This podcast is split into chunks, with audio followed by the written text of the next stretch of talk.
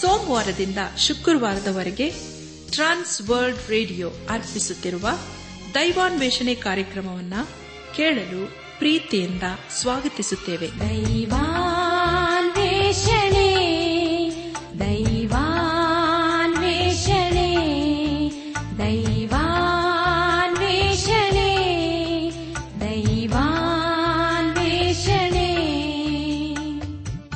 ಬನ್ನಿ ಪ್ರಿಯರೇ.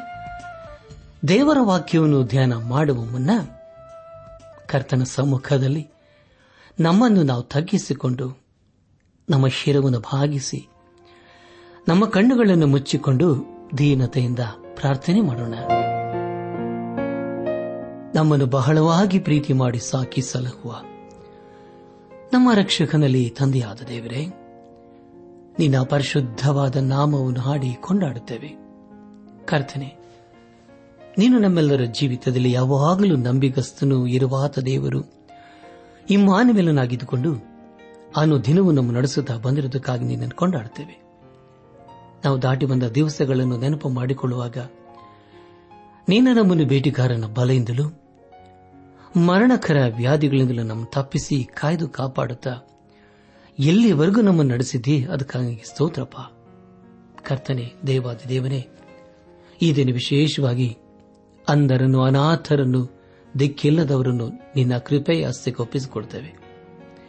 ಅವರನ್ನು ನೀನೇ ಆಶೀರ್ವದಿಸು. ಅವರ ಜೀವಿತದಲ್ಲಿ ನಿನ್ನ ಉನ್ನತವಾದ ವಾಗ್ದಾನಗಳು ನೆರವೇರಿಸಿ ನೀನೇ ಅವರನ್ನು ಬಲಪಡಿಸಪ್ಪ. ನಾವೆಲ್ಲರೂ ಆತ್ಮಿಕ ರೀತಿಯಲ್ಲಿ ನಿನ್ನವರಾಗಿ ಜೀವಿಸುತ್ತಾ ಒಂದು ದಿವಸ ನಿನ್ನ ಸಮ್ಮುಖದಲ್ಲಿ ನಾವೆಲ್ಲರೂ ನೀತಿವಂತರಾಗಿ ಕಂಡುಬಂದು ನೀತಿಯ ರಾಜ್ಯಕ್ಕೆ ಸೇರಲು ಕೃಪೆ ತೋರಿಸು. ಘನ ಮಾನ ಮಹಿಮೆ ನಿನಗೆ ಮಾತ್ರ ಸಲ್ಲಿಸುತ್ತಾ ನಮ್ಮ ಪ್ರಾರ್ಥನೆ ಸ್ತೋತ್ರಗಳನ್ನು. ಯೇಸು ಕ್ರಿಸ್ತನ ದಿವ್ಯ ನಾಮದಲ್ಲಿ ಸಮರ್ಪಿಸಿಕೊಳ್ಳುತ್ತೇವೆ ತಂದೆಯೇ. ಆಮೇನ್.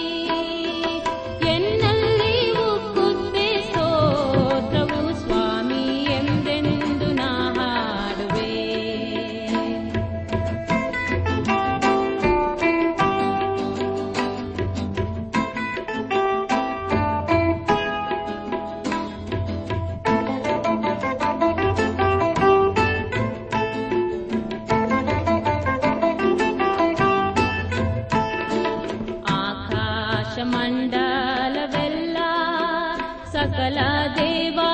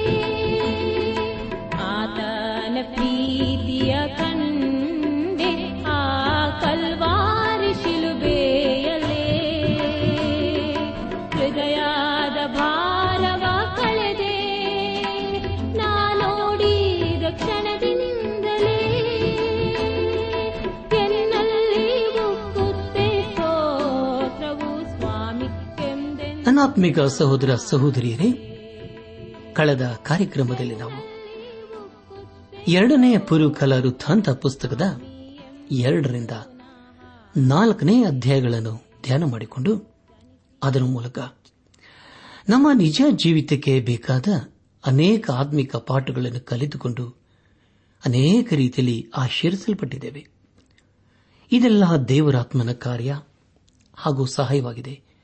ದೇವರಿಗೆ ಮಹಿಮೆಯುಂಟಾಗಲಿ. ಧ್ಯಾನ ಮಾಡಿದ ವಿಷಯಗಳನ್ನು ಈಗ ನೆನಪು ಮಾಡಿಕೊಂಡು ಮುಂದಿನ ಭೇದ ಭಾಗಕ್ಕೆ ಸಾಗೋಣ.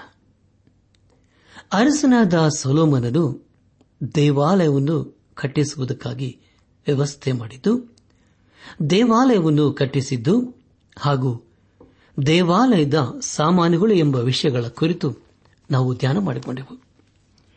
ಧ್ಯಾನ ಮಾಡಿದಂಥ ಎಲ್ಲ ಹಂತಗಳಲ್ಲಿ ದೇವಾದಿ ದೇವನೇ ನಮ್ಮನ್ನು ನಡೆಸಿದನು, ದೇವರಿಗೆ ಮಹಿಮೆ ಉಂಟಾಗಲಿ. ಇಂದು ನಾವು ಎರಡನೇ ಪೂರ್ವಕಾಲ ವೃತ್ತಾಂತ ಪುಸ್ತಕದ ಐದು ಮತ್ತು ಆರನೇ ಅಧ್ಯಾಯಗಳನ್ನು ಧ್ಯಾನ ಮಾಡಿಕೊಳ್ಳೋಣ. ಪ್ರಿಯ ಬಂಧುಗಳೇ, ಈ ಅಧ್ಯಾಯಗಳಲ್ಲಿ ಬರೆಯಲ್ಪಟ್ಟಿರುವ ಮುಖ್ಯ ವಿಷಯಗಳು ಯಹೋವನ ಮಂಜುಷ್ಯವನ್ನು ಮಹಾಪರ್ಶುದ ಸ್ಥಳದಲ್ಲಿ ಇರಿಸಿದ್ದು ಮತ್ತು ದೇವಾಲಯದ ಪ್ರತಿಷ್ಠೆ ಎಂಬುದಾಗಿ. ಪ್ರಿಯ ಬಾಂಧವ್ಯ ಬಂಧುಗಳೇ, ಮುಂದೆ ನಾವು ಧ್ಯಾನ ಮಾಡುವಂತಹ ಎಲ್ಲ ಹಂತಗಳಲ್ಲಿ ದೇವರನ್ನು ಆಶ್ರಯಿಸಿಕೊಳ್ಳೋಣ. ಎರಡನೇ ಪುರುಕಲಾ ವೃತ್ತಾಂತ ಪುಸ್ತಕ, ಐದನೇ ಅಧ್ಯಾಯ. ಪ್ರಾರಂಭದ ಎರಡು ವಚನಗಳಲ್ಲಿ ಹೀಗೆ ಓದುತ್ತೇವೆ. ಸೊಲೋಮನನು ಯೋಹವನ ಆಲಯಕ್ಕೋಸ್ಕರ ಬೇಕಾದ ಎಲ್ಲಾ ಸಾಮಾನುಗಳನ್ನು ಸಿದ್ಧಪಡಿಸಿದ ನಂತರ ತನ್ನ ತಂದೆಯಾದ ದಾವಿದನು ಯಹೋವನಿಗೆ ಹರಕೆ ಹೊತ್ತು ಮುಡುಪಾಗಿಟ್ಟ ಬೆಳ್ಳಿ ಬಂಗಾರವನ್ನು, ಎಲ್ಲ ಸಾಮಾನುಗಳನ್ನು ದೇವಾಲಯದ ಭಂಡಾರಕ್ಕೆ ಸೇರಿಸಿದನು. ಆನಂತರ ಸೊಲೋಮೋನನು ದಾವಿದ ನಗರವಾದ ಚಿಯೋನಿನಿಂದ ಯೋಹವನ ಒಡಂಬಡಿಕೆಯ ಮಂಜುಷ್ಯವನ್ನು ಮೇಲೆ ತರುವುದಕ್ಕಾಗಿ ಇಸ್ರಾಯೇಲರ ಹಿರಿಯರು ಕುಲಾಧಿಪತಿಗಳು. ಇವರೇ ಮೊದಲಾದ ಎಲ್ಲ ಇಸ್ರಾಯೇಲ್ ಪ್ರಧಾನ ಪುರುಷರನ್ನು ಯರೂಸಲೇಮಿಗೆ ಕರೆಸಿಕೊಂಡನು ಎಂಬುದಾಗಿ. ಪ್ರಿಯ ಬಾಂಧವ ಬಂಧುಗಳೇ, ದೇವಾಲಯವು ಕಟ್ಟಿ ಮುಗಿಸಿದ ಮೇಲೆ ಮಂಜೂಷವನ್ನು ಅದರಲ್ಲಿ ಇರಿಸಿದರು. ಚಿಯೋ, ದೇವಾಲಯದಿಂದ ದೂರವಿರಲಿಲ್ಲ. ಐದನೇ ಅಧ್ಯಾಯ ಮೂರರಿಂದ ಆರನೇ ವಚನದವರೆಗೆ ಓದುವಾಗ ಇಸ್ರಾಯೇಲಿಯರು ಏಳನೆಯ ತಿಂಗಳಿನ ಜಾತ್ರೆಗೋಸ್ಕರ ಅರಸನ ಬಳಿಗೆ ಕೂಡಿ ಬಂದರು. ಇಸ್ರಾಯೇಲಿರ ಹಿರಿಯರೆಲ್ಲರೂ ಕೂಡಿ ಬಂದಿರಲಾಗಿ ಲೇವಿಯರು ಯೋಹವನ ಮಂಜೂಷವನ್ನು ಹೊತ್ತುಕೊಂಡರು. ಇದಲ್ಲದೆ ಯಾಜಕರಾದ ಲೇವಿಯರು ದೇವ ದರ್ಶನದ ಗುಡಾರ, ಅದರಲ್ಲಿದ್ದ ಎಲ್ಲಾ ಪರಿಶುದ್ಧ ವಸ್ತುಗಳು ಇವುಗಳನ್ನು ಹೊತ್ತುಕೊಂಡು ಹೋದರು. ಅರಸನಾದ ಸೊಲೋಮನನು ಅಲ್ಲಿ ಕೂಡಿ ಬಂದಿದ್ದ.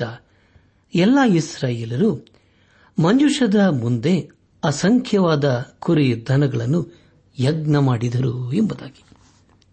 ಪ್ರಿಯ ಬಾಂಧವೇ ಈ ಯಜ್ಞವು ಯೇಸು ಕ್ರಿಸ್ತನ ಕುರಿತು ಸೂಚಿಸುತ್ತವೆ. ಆದರೆ ಅದನ್ನು ಲೆಕ್ಕಿಸುವುದಕ್ಕಾಗಲಿ ಅಥವಾ ಅಳೆಯುವುದಕ್ಕಾಗಲಿ ಯಾರಿಂದಲೂ ಸಾಧ್ಯವಿಲ್ಲ. ನಮ್ಮ ಧ್ಯಾನವನ್ನು ಮುಂದುವರೆಸಿ. ಎರಡನೇ ಪೂರ್ವಕಾಲ ವೃತ್ತಾಂತ ಪುಸ್ತಕದ ಐದನೇ ಅಧ್ಯಾಯ ಏಳರಿಂದ ಒಂಬತ್ತನೇ ವಚನದವರೆಗೆ ಓದುವಾಗ ಯಾಜಕರು ಯಹೋವನ ಒಡಂಬಡಿಕೆಯ ಮಂಜೂಷವನ್ನು ತೆಗೆದುಕೊಂಡು ಬಂದು ಮಹಾಪರಿಶುದ್ಧ ಸ್ಥಳವೆನ್ನಿಸುವ ಗರ್ಭಗೃಹದಲ್ಲಿ ಕೆರೂಬಿಗಳ ರೆಕ್ಕೆಗಳ ಕೆಳಗೆ ಅದಕ್ಕೆ ನೇಮಕವಾದ ಸ್ಥಳದಲ್ಲಿಟ್ಟರು. ಕೆರೂಬಿಗಳ ರೆಕ್ಕೆಗಳು ಮಂಜೂಷವಿದ್ದ ಸ್ಥಳದ ಮೇಲೆ ಚಾಟಿದವಳಾಗಿದ್ದುದರಿಂದ ಮಂಜೂಷವು ಅದರ ಕೋಲುಗಳು ಪೂರ್ಣವಾಗಿ ಅವುಗಳ ನೆರಳಿನಲ್ಲಿದ್ದವು. ಮಂಜುಷಕ್ಕಿಂತಲೂ ಉದ್ದವಾಗಿದ್ದ ಆ ಕೋಲುಗಳ ತುದಿಗಳು ಗರ್ಭಗೃಹದ ಎದುರಿನಲ್ಲಿ ನಿಂತವರಿಗೆ ಕಾಣಿಸಿದರೂ ಹೊರಗೆ ನಿಂತವರಿಗೆ ಕಾಣಿಸುತ್ತಿರಲಿಲ್ಲ. ಮಂಜುಷವು ಇಂದಿನವರೆಗೂ ಅಲ್ಲೇ ಇರುತ್ತದೆ ಎಂಬುದಾಗಿ. ಪ್ರಿಯ ಬಂಧುಗಳೇ, ಇದೇ ಮಂಜೂಷ್ಯವನ್ನು ಇಸ್ರಾಯೇಲರು ತಮ್ಮ ಅರಣ್ಯ ಪ್ರಯಾಣದಲ್ಲಿ ತಮ್ಮ ಜೊತೆ ತೆಗೆದುಕೊಂಡು ಹೋಗುತ್ತಿದ್ದರು. ಆದರೆ ಈಗ ಅದನ್ನು ದೇವಾಲಯದಲ್ಲಿ ಏರಿಸಿದ್ದಾರೆ. ಆ ಮಂಜೂಷವು ಯೋರ್ದನ್ ಹೊಳೆಯನ್ನು ದಾಟಿ ಈಗ ದೇವರು ವಾಗ್ದಾನ ಮಾಡಿದ ಕಾಲನಲ್ಲಿ ಇರಿಸಲಾಗಿದೆ. ಒಂದನ್ನೊಂದು ಕಾಲದಲ್ಲಿ ಅದನ್ನು ಫಿಲಿಸ್ಟಿಯರು ತೆಗೆದುಕೊಂಡು ಹೋಗಿದ್ದರು ಎಂಬ ವಿಷಯ ನಮಗೆ ಈಗಾಗಲೇ ತಿಳಿದಿದೆಯಲ್ಲವೇ? ಈ ಮಂಜೂಷವು ಯೇಸುಕ್ರಿಸ್ತನ ಕುರಿತು ಸೂಚಿಸುತ್ತದೆ. ಅದು ನಮಗಾಗಿ ಸುರಿಸಿದ ರಕ್ತ ಮತ್ತು ಯಜ್ಞಾರ್ಪಿತವಾದ ವಿಷಯದ ಕುರಿತು ಸೂಚಿಸುತ್ತವೆ. ಸತ್ಯವೇದಲ್ಲಿ ಇಬ್ರಿಯರಿಗೆ ಬರೆದ ಪತ್ರಿಕೆ ಒಂಬತ್ತನೇ ಅಧ್ಯಾಯ ಇಪ್ಪತ್ತ ಆರನೇ ವಚನ, ಅಪೋಸ್ತಲ ಕೃತ್ಯಗಳು ನಾಲ್ಕನೇ ಅಧ್ಯಾಯ ಹನ್ನೆರಡನೇ ವಚನ ಮತ್ತು ಯೋಹಾನನ ಬರೆದ ಸುವಾರ್ತೆ ಹದಿನಾಲ್ಕನೇ ಅಧ್ಯಾಯ ಎರಡು ಮತ್ತು ಮೂರನೇ ವಚನಗಳಲ್ಲಿ ಹೀಗೆ ಓದುತ್ತೇವೆ. ಇದಲ್ಲದೆ ಮಹಾಯಾಜಕನು ವರ್ಷ ವರ್ಷವೂ ಅನ್ಯ ರಕ್ತವನ್ನು ತೆಗೆದುಕೊಂಡು ಪವಿತ್ರಾಲಯದಲ್ಲಿ ಪ್ರವೇಶಿಸುವ ಪ್ರಕಾರ ಆತನು ತನ್ನನ್ನು ಅನೇಕ ಸಾರಿ ಸಮರ್ಪಿಸುವುದಕ್ಕೆ ಪರಲೋಕದಲ್ಲಿ ಪ್ರವೇಶಿಸಲಿಲ್ಲ. ಹಾಗೆ ಸಮರ್ಪಿಸಬೇಕಾಗಿದ್ದ ಪಕ್ಷದಲ್ಲಿ ಆತನು ಲೋಕಾದಿಯಿಂದ ಎಷ್ಟೋ ಸಾರಿ ಬಾಧೆಪಟ್ಟು ಸಾಯಬೇಕಾಗಿತ್ತು. ಆದರೆ ಒಂದೇ ಸಾರಿ. ಯುಗಗಳ ಸಮಾಪ್ತಿಯಲ್ಲೇ ಆತನು ಪಾಪ ನಿವಾರಣ ಮಾಡಬೇಕೆಂಬ ಉದ್ದೇಶದಿಂದ ತನ್ನನ್ನು ಯಜ್ಞ ಮಾಡಿಕೊಳ್ಳುವನಾಗಿ ಪ್ರತ್ಯಕ್ಷನಾದನು ಎಂಬುದಾಗಿಯೂ, ಬರಬೇಕಾದ ರಕ್ಷಣೆಯು ಇನ್ನಾರಲ್ಲಿಯೂ ಸಿಕ್ಕುವುದಿಲ್ಲ. ಆ ಹೆಸರಿನಿಂದಲೇ ಹೊರತು ಆಕಾಶದ ಕೆಳಗೆ ಮನುಷ್ಯರೊಳಗೆ ಕೊಡಲ್ಪಟ್ಟಿರುವ ಬೇರೆ ಯಾವ ಹೆಸರಿನಿಂದಲೂ ನಮಗೆ ರಕ್ಷಣೆಯಾಗುವುದಿಲ್ಲ ಎಂದು ಹೇಳಿದನೆಂಬುದಾಗಿಯೂ ನಿಮ್ಮ ಹೃದಯವು ಕಳವಳಗೊಳ್ಳದೇ ಇರಲಿ. ದೇವರನ್ನು ನಂಬಿರಿ, ನನ್ನನ್ನು ನಂಬಿರಿ. ನನ್ನ ತಂದೆಯ ಮನೆಯಲ್ಲಿ ಬಹಳ ಬಿಡಾರ್ಗಳವೆ. ಇಲ್ಲದಿದ್ದರೆ ನಿಮಗೆ ಹೇಳುತ್ತಿದ್ದೆನು? ನಿಮಗೆ ಸ್ಥಳವನ್ನು ಸಿದ್ಧ ಮಾಡುವುದಕ್ಕೆ ಹೋಗುತ್ತೇನಲ್ಲ? ನಾನು ಹೋಗಿ ನಿಮಗೆ ಸ್ಥಳವನ್ನು ಸಿದ್ಧ ಮಾಡಿದ ಮೇಲೆ ತಿರುಗಿ ಬಂದು ನಿಮ್ಮನ್ನು ಕರಕೊಂಡು ಹೋಗಿ ನನ್ನ ಬಳಿಗೆ ಸೇರಿಸಿಕೊಳ್ಳುವನು. ಯಾಕೆಂದರೆ ನಾನಿರುವ ಸ್ಥಳದಲ್ಲಿ ನೀವು ಸಹ ಇರಬೇಕು ಮತ್ತು ನಾನು ಹೋಗುವ ಸ್ಥಳದ ಮಾರ್ಗವು ನಿಮಗೆ ತಿಳಿದಿದೆ ಅಂದನು ಎಂಬುದಾಗಿ. ನನ್ನ ಆತ್ಮಿಕ ಸಹೋದರ ಸಹೋದರಿಯರೇ, ತಂದೆಯಾದ ದೇವರು ಯೇಸು ಕ್ರಿಸ್ತನ ಮೂಲಕ ನಮ್ಮ ಎಲ್ಲಾ ಪಾಪಗಳನ್ನು ಅಳಿಸಿಬಿಟ್ಟಿದ್ದಾನೆ. ಸತ್ಯವೇದಲ್ಲಿ ಪ್ರಕಟಣೆ ಪುಸ್ತಕ ಇಪ್ಪತ್ತ ಒಂದನೇ ಅಧ್ಯಾಯ.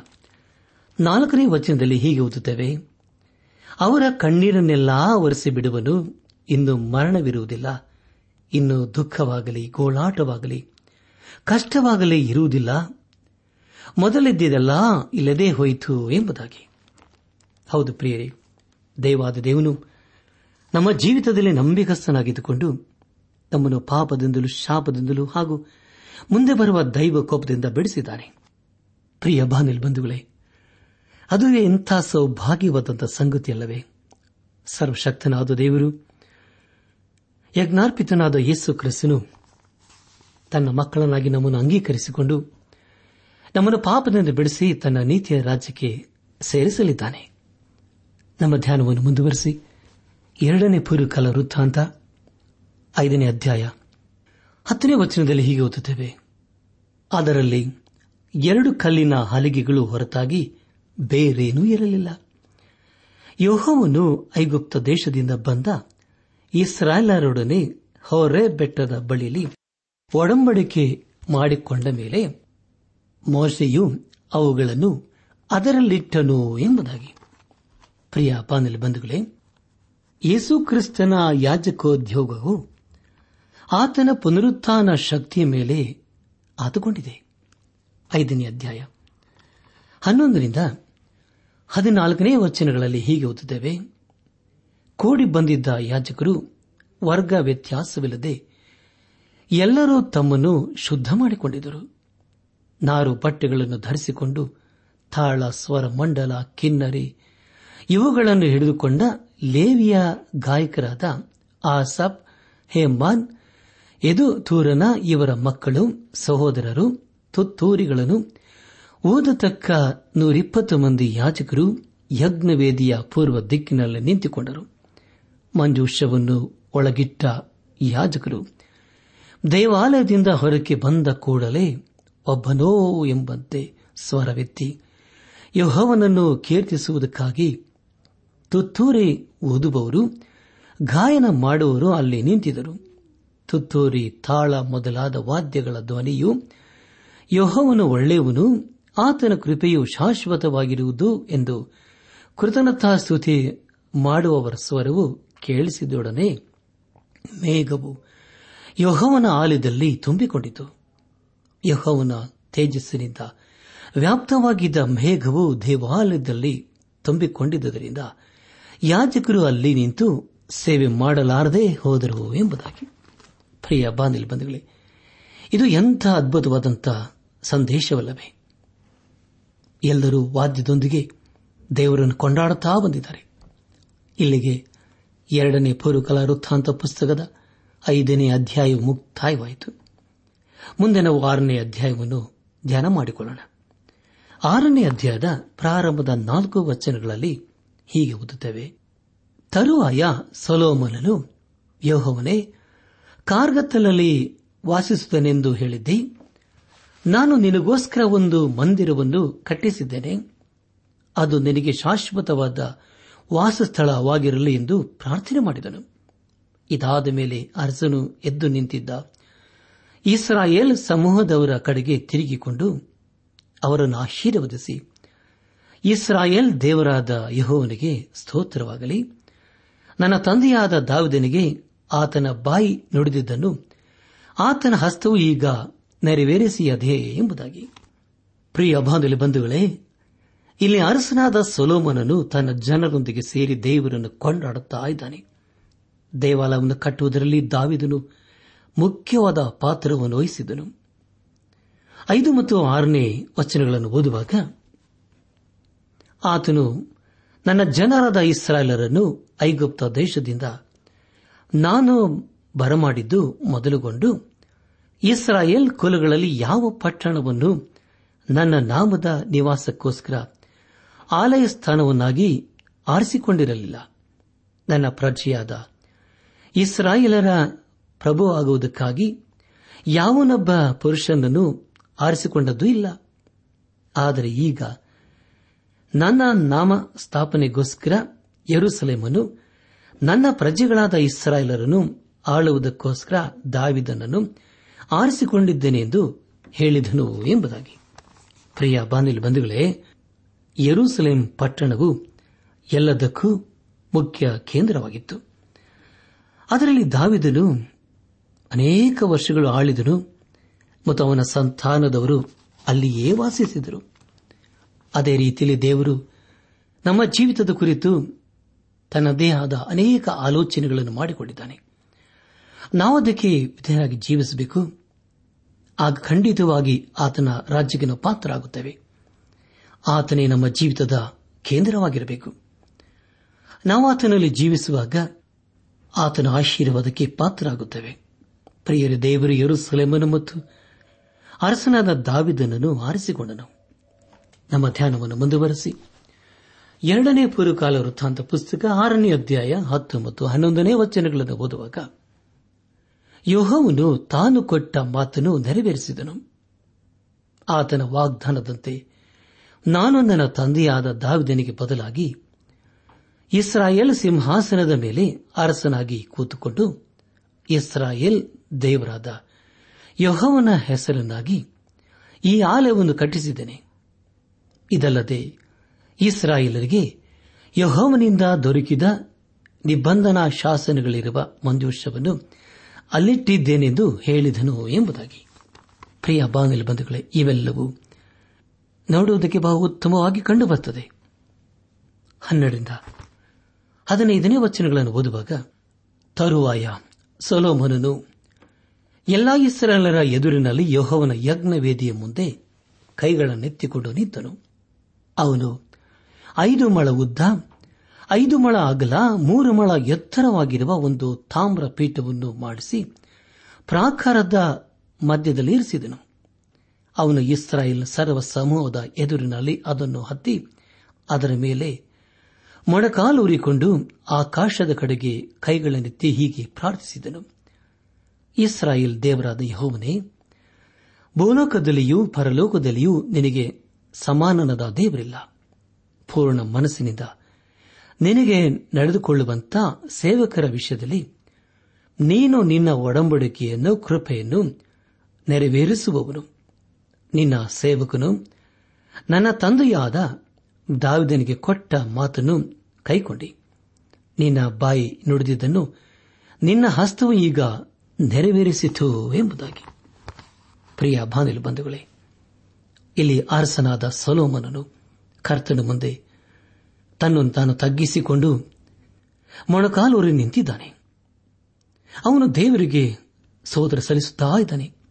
ಅದಕ್ಕೆ ಕಾರಣ ಆತನು ಸೃಷ್ಟಿಕರ್ತನಾಗಿದ್ದನಲ್ಲವೇ? ಮತ್ತು ಆತನ ಕರುಣೆ ಕೃಪೆಯು ಅಪಾರವಾಗಿದೆ. ದೇವಾದ ದೇವನು ಅರಸನಾದ ದಾವಿದನ ಜೀವಿತದಲ್ಲಿ ಅನೇಕ ಉಪಕಾರಗಳನ್ನು ಮಾಡಿ ತನ್ನ ವಾಗ್ದಾನವನ್ನು ಅವನ ಜೀವಿತದಲ್ಲಿ ನೆರವೇರಿಸಿದನು. ಅದೇ ರೀತಿಯಲ್ಲಿ ಅವನ ಮಗನಾದ ಸಲೋಮನನ ಜೀವಿತದಲ್ಲಿ ಅದನ್ನು ಮುಂದುವರೆಸಿದನು. ಪ್ರಿಯ ಬಾನಲು ಬಂಧುಗಳೇ, ಅದೇ ರೀತಿಯಲ್ಲಿ ನಮ್ಮ ಜೀವಿತದಲ್ಲಿ ನಾವು ದೇವರಿಗೆ ಸ್ತೋತ್ರ ಸಲ್ಲಿಸುತ್ತಾ, ಆತನನ್ನು ಕೊಂಡಾಡುತ್ತಾ, ಆತನ ಮಾರ್ಗದಲ್ಲಿ ನಾವು ಜೀವಿಸುತ್ತಾ ಹೋಗುವುದಾದರೆ, ಖಂಡಿತವಾಗಿ ದೇವರು ನಮ್ಮನ್ನು ಸಹ ಆಶೀರ್ವಿಸುತ್ತಾನೆ ನಾವು ಆತನೊಂದಿಗೆ ಸದಾ ಜೀವಿಸಬೇಕೆಂಬುದಾಗಿಯೇ ಆತನು ಅಪೇಕ್ಷಿಸುತ್ತಾನೆ. ಆರನೇ ಅಧ್ಯಾಯ ಹದಿನೆಂಟನೇ ವಚನದಲ್ಲಿ ಹೀಗೆ ಓದುತ್ತೇವೆ ದೇವರು ನಿಜವಾಗಿ ಮನುಷ್ಯರೊಡನೆ ಭೂಲೋಕದಲ್ಲಿ ವಾಸಿಸುವನೋ? ಆಕಾಶವು? ಉನ್ನತೋನ್ನತವಾದ ಆಕಾಶವು ನಿನ್ನ ವಾಸಕ್ಕೆ ಸಾಲವು? ಹೀಗಿರುವಲ್ಲಿ, ನಾನು ಕಟ್ಟಿಸಿದ ಈ ಮಂದಿರವು ಹೇಗೆ ಸಾಕಾದೀತು ಎಂಬುದಾಗಿ. ಪ್ರಿಯ ಬಂಧುಗಳೇ, ದೇವಾಲಯವು ದೇವರನ್ನು ಸಂಧಿಸುವ ಸ್ಥಳವಾಗಿದೆ ಎಂಬುದಾಗಿ ಇಸ್ರಾಲರು ಅಂದುಕೊಂಡಿದ್ದರು. ಇಪ್ಪತ್ತನೇ ವಚನದಲ್ಲಿ ಹೀಗೆ ಓದುತ್ತಿದ್ದೇವೆ ಈ ಸ್ಥಳವನ್ನು ಕುರಿತು ನನ್ನ ನಾಮ ಪ್ರಭಾವವು ಇಲ್ಲಿ ವಾಸಿಸುವುದೆಂದು ಹೇಳಿದನಲ್ಲವೇ? ನಿನ್ನ ಕಟಾಕ್ಷವು ಹಾಗಲಿರಲು ಈ ಮಂದಿರದ ಮೇಲಿರಲಿ. ಇಲ್ಲಿ ನಿನ್ನ ಸೇವಕನು ಪ್ರಾರ್ಥಿಸುವಾಗೆಲ್ಲ ಅವನಿಗೆ ಸದೂತ್ತರವನ್ನು ದಯಪಾಲಿಸು ಎಂಬುದಾಗಿ. ಪ್ರಿಯ ಬಾನಲಿ ಬಂಧುಗಳೇ, ಇದೇ ಸ್ಥಳದಲ್ಲಿ ಮಾನವರು ದೇವರನ್ನು ಸಂಧಿಸುವರಾಗಿದ್ದರು. ಇಪ್ಪತ್ತೊಂದನೇ ವಚನದ ಹೀಗೆ ಓದುತ್ತೇವೆ ನಿನ್ನ ಸೇವಕನಾದ ನಾನಾಗಲಿ, ನಿನ್ನ ಪ್ರಜೆಗಳಾದ ಇಸ್ರಾಲರಾಗಲಿ ಈ ಸ್ಥಳದ ಕಡೆಗೆ ತಿರುಗಿಕೊಂಡು ನಿನ್ನನ್ನು ಪ್ರಾರ್ಥಿಸುವಾಗ ನಿನ್ನ ನಿವಾಸವಾಗಿರುವ ಪರಲೋಕದಿಂದ ನಮ್ಮ ಭಿನ್ನಹಗಳನ್ನು ಕೇಳಿ ಕ್ಷಮೆಯನ್ನು ಅನುಗ್ರಹಿಸು ಎಂಬುದಾಗಿ. ಪ್ರಿಯ ಪಾದಲು ಬಂಧುಗಳೇ, ಈ ದೇವಾಲಯವು ಇಸ್ರಾಯೇಲರ ಜೀವಿತದಲ್ಲಿ ಬಹು ಪ್ರಾಮುಖ್ಯವಾದ ಪಾತ್ರವನ್ನು ವಹಿಸಿತ್ತು. ಇಪ್ಪತ್ನಾಲ್ಕು ಮತ್ತು ಇಪ್ಪತ್ತೈದನೇ ವಚನಗಳು ಹೀಗೆ ತಮ್ಮ ಪಾಪಗಳ ಸಲುವಾಗಿ ಶತ್ರುಗಳಿಂದ ಕುಗ್ಗಿಸಲ್ಪಟ್ಟ ನಿನ್ನ ಪ್ರಜೆಗಳಾದ ಇಸ್ರಾಯೇಲರು ತಿರುಗಿಕೊಂಡು ನಿನ್ನ ನಾಮವನ್ನು ಎತ್ತಿ ಈ ಆಲಕ್ಕೆ ಬಂದು ನಿನ್ನ ಸನ್ನಿಧಿಯಲ್ಲಿ ವಿಜ್ಞಾಪನೆಯನ್ನು, ಪ್ರಾರ್ಥನೆಯನ್ನು ಮಾಡುವುದಾದರೆ ನೀನು ಪರಲೋಕದಿಂದ ಲಾಲಿಸಿ ಅವರ ಪಾಪಗಳನ್ನು ಕ್ಷಮಿಸಿ, ಅವರಿಗೂ ಅವರ ಪಿತೃಗಳಿಗೂ ನೀನು ಕೊಟ್ಟ ದೇಶಕ್ಕೆ ಅವರನ್ನು ತಿರುಗಿ ಬರಮಾಡುವು ಎಂಬುದಾಗಿ. ಪ್ರಿಯ ಬಾನಲಿ ಬಂಧುಗಳೇ ಇಸ್ರಾಲರು ಪಾಪ ಮಾಡಿದಾಗ ಪಶ್ಚಾತ್ತಾಪದಿಂದ ದೇವಾಲಯದ ಬೆಳೆಗೆ ಬರಬೇಕಾಗಿತ್ತು. ಅದನ್ನು ದೇವರು ಅಪೇಕ್ಷಿಸಿದನು. ಕೊನೆಯದಾಗಿ ಆರನೇ ಅಧ್ಯಾಯ ನಲವತ್ತೊಂದರಿಂದ ನಲವತ್ತೆರಡನೇ ವಚನದವರೆಗೂ ಓದುವಾಗ, ನನ್ನ ದೇವರೇ, ಕಟಾಕ್ಷ ಬಿಟ್ಟು ಈ ಸ್ಥಳದಲ್ಲಿ ಮಾಡುವ ಪ್ರಾರ್ಥನೆಗೆ ಕಿವಿಗೊಡು. ದೇವರಾದ ಯಹೋನ ಎದ್ದು, ನಿನ್ನ ಪ್ರತಾಪಯುಕ್ತವಾದ ಮಂಜೂಷದೊಡನೆ ನಿನ್ನ ವಾಸ ಸ್ಥಳದೊಂದಿಗೆ ಸೇರೋಣವಾಗಲಿ. ದೇವರಾದ ಯಹೋವನೇ, ನಿನ್ನ ಯಾಜಕರು ರಕ್ಷಣೆ ಎಂಬ ವಸ್ತ್ರವನ್ನು ಹೊದ್ದುಕೊಳ್ಳಲಿ. ನಿನ್ನ ಭಕ್ತರು ಸೌಭಾಗ್ಯದಲ್ಲಿ ಹರ್ಷಿಸಲಿ ದೇವರಾದ ಯಹೋವನೇ, ನಿನ್ನಿಂದ ಅಭಿಷಿಕ್ತನಾದವನನ್ನು ತಳ್ಳಿಬಿಡಬೇಡ. ನಿನ್ನ ಸೇವಕನಾದ ದಾವಿದನಿಗೆ ಅನುಗ್ರಹಿಸಿದ ಕೃಪೆಯನ್ನು ನೆನಪು ಮಾಡಿಕೋ ಎಂಬುದಾಗಿ. ಪ್ರಿಯ ಬಾನಿಲ್ ಬಂಧುಗಳೇ, ಇದು ಎಂಥ ಅದ್ಭುತವಾದಂತಹ ಪ್ರಾರ್ಥನೆಯಲ್ಲವೇ. ಅರಸನಾದ ಸೊಲೋಮನರು ದೇವರ ಮುಂದೆ ತನ್ನನ್ನು ತಗ್ಗಿಸಿಕೊಂಡು ಪ್ರಾರ್ಥಿಸಿದನು. ಆ ಪ್ರಾರ್ಥನೆಗೆ ದೇವರು ಉತ್ತರ ಕೊಟ್ಟನು. ನಾವು ಸಹ ನಮ್ಮ ಜೀವಿತದಲ್ಲಿ ನಾವು ಪ್ರಾರ್ಥನೆ ಮಾಡುವಾಗ ಖಂಡಿತವಾಗಿ ಯೇಸು ಕ್ರಿಸ್ತನು ಉತ್ತರಿಸುತ್ತಾನೆ.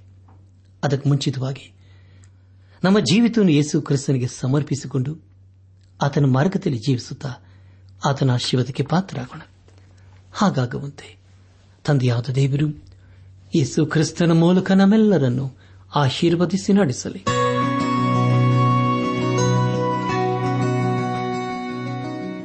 ಪ್ರಿಯ ಸಹೋದರ ಸಹೋದರಿಯರೇ, ಇಂದು ದೇವರು ನಮಗೆ ಕೊಡುವ ವಾಗ್ದಾನ, ತಿನ್ನುವುದು ಕುಡಿಯುವುದು ದೇವರ ರಾಜ್ಯವಲ್ಲ.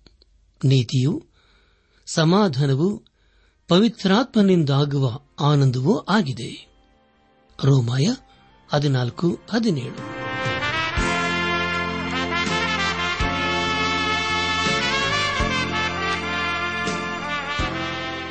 ಪ್ರಿಯರೇ, ಇದುವರೆಗೂ ಆಲಿಸಿದ ದೈವಾನ್ವೇಷಣೆ ಕಾರ್ಯಕ್ರಮವು ನಿಮ್ಮ ಮನಸ್ಸಿಗೆ ಸಮಾಧಾನ, ಸಂತೋಷ ನೀಡಿದೆ ಎಂದು ನಾವು ನಂಬುತ್ತೇವೆ. ನಮ್ಮೆಲ್ಲರ ಸೃಷ್ಟಿಕರ್ತನಾದ ಏಸು ನಮ್ಮೊಂದಿಗೆ ಸದಾ ಇರುವಾತನಾಗಿದ್ದಾನೆ. ನಿಮ್ಮ ಚಿಂತೆ, ದುಃಖ, ಕಾಯಿಲೆ, ಕಷ್ಟಗಳ ಪರಿಹಾರಕ್ಕಾಗಿ ಆತನ ಹೆಸರಿನಲ್ಲಿ ಪ್ರಾರ್ಥಿಸಿರಿ. ನೀವು ನಮ್ಮ ವಿಳಾಸಕ್ಕೆ ಸಂಪರ್ಕಿಸುವುದಾದರೆ ನಾವು ನಿಮಗಾಗಿ ಪ್ರಾರ್ಥಿಸುತ್ತೇವೆ ಹಾಗೂ ಉತ್ತರಿಸುತ್ತೇವೆ.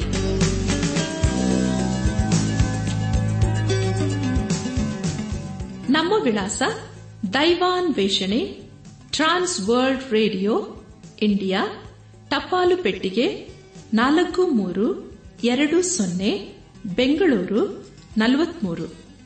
ದೈವಾನ್ ವೇಷಣೆ trans world radio, India post box four three two zero Bangalore forty three ದೂರವಾಣಿ ಸಂಖ್ಯೆ ಒಂಬತ್ತು ಎಂಟು ನಾಲ್ಕು ಐದು ಆರು ಒಂದು ಆರು ನಾಲ್ಕು ಒಂದು ಎರಡು. ನಮ್ಮ ಇಮೇಲ್ ವಿಳಾಸ Kannada TTB at radio eight eight two dot com ನಮಸ್ಕಾರ, ಪ್ರಿಯರೇ.